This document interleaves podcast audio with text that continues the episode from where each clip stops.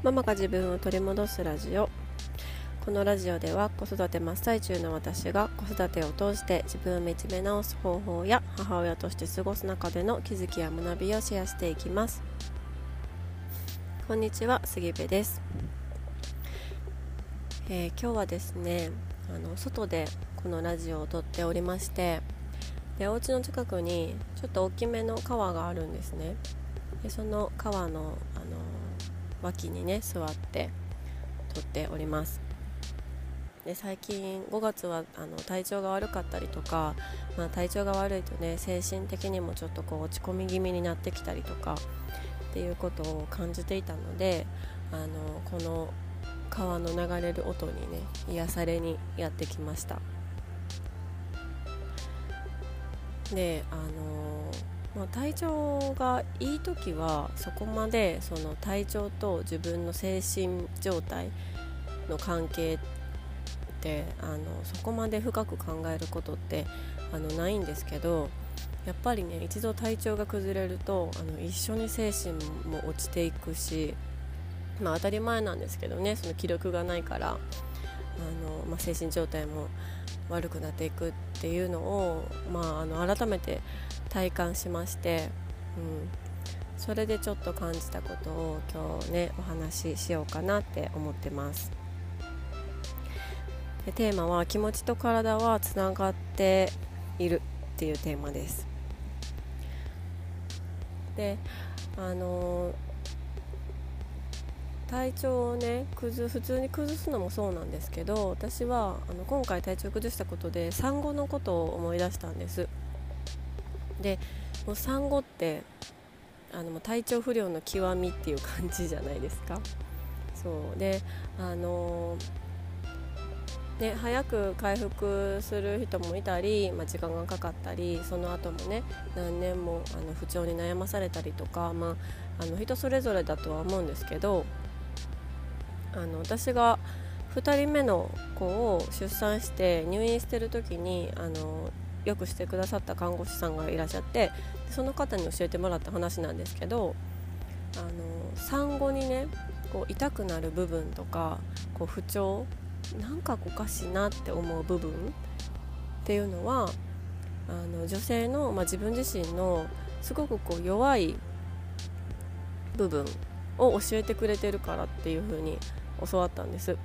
うん、で私はずっとねあのリンパがおかしかったんですよ産後、うん、であのー、それを話していたらあ多分きっとそこが弱いんだねっていう風に言われて、うん、でそこからねなんかいろいろお話聞いてたんですけど、まあ、女性って、あのー、まあ、昔からね出産をして、まあ、で昔は特に、まあ、女性があの子育てをメインでしたり、まあ、お家のことをしたりとかしてあのこう体を駆使して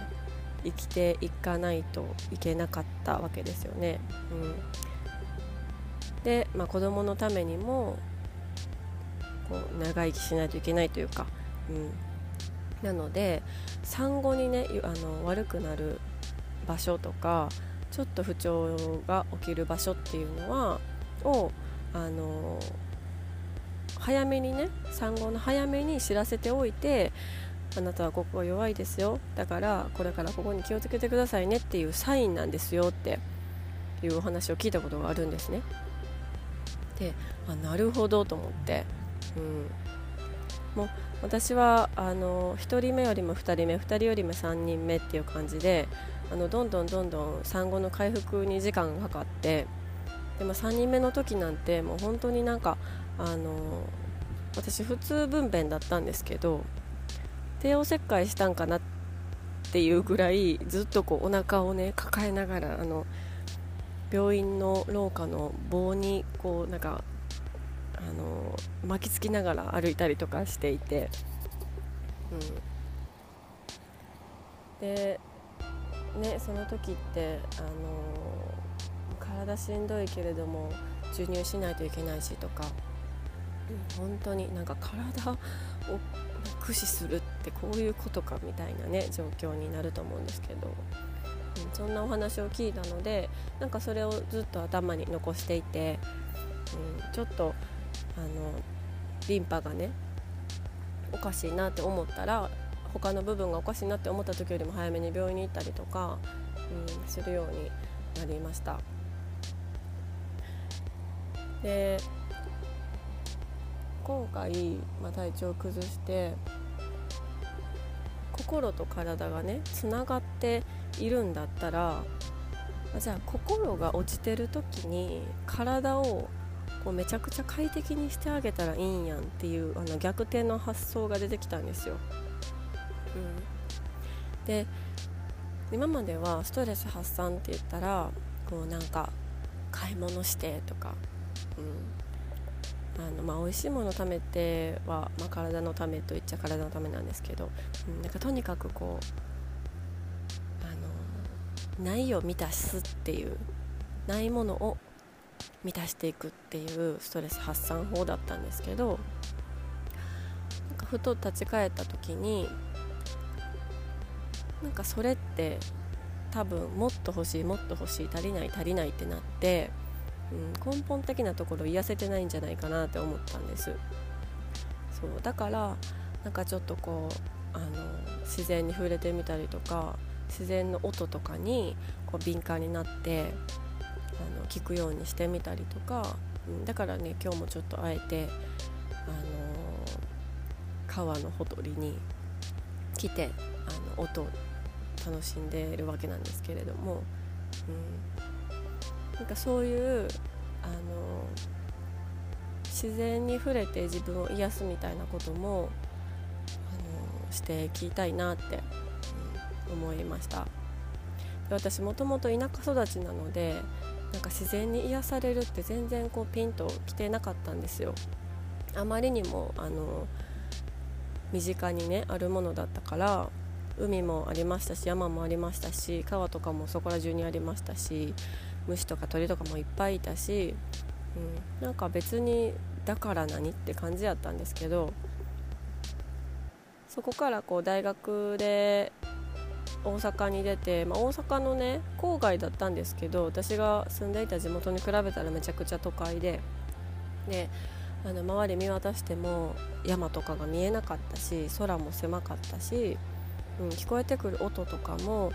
やっぱりその自然の音とかではなかったんですよね、うん、だからそういう一度その都会の景色と音みたいなのを体感してからあのちょっと自然の多めのね今の町に引っ越してきた時にその自然の癒しの力みたいなのをこう改めて感じさせられました、でお家にもお花を置くようになったりとかして毎日ねこう咲いていったり枯れていったりとかするのを見ることでこうエネルギーもらったりとか、うん、するなって。うん。なんか私もそういうの感じられるようになったんだみたいなことも思いました、うん、お花すぐ枯らしちゃう人だったんでね、うん、なんかそれはちょっとこうね前に比べると心にも余裕が出てきたのかななんて思ったりして嬉しくなったりもしてます。はい。でポッドキャストのね音楽のところで Spotify かの音楽のところであの川の音とかあの火のパチパチいう音みたいなあのプレイリストを見つけたんですよ。そう。で私最近あのお風呂に入りながらねあの火のパチパチいう音を聞きながら入ってるんです、うん、子供たちには「えママ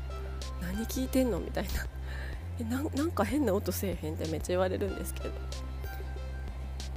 やもうこれは癒しの音やからって言いながらお風呂に入っております。はい。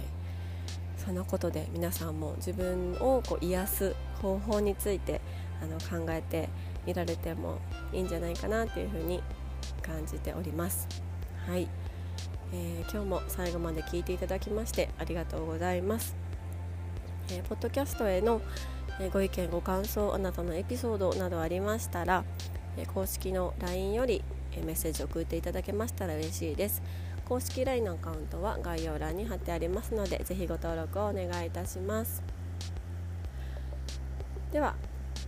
えー、今日も素敵な一日になることを願っております。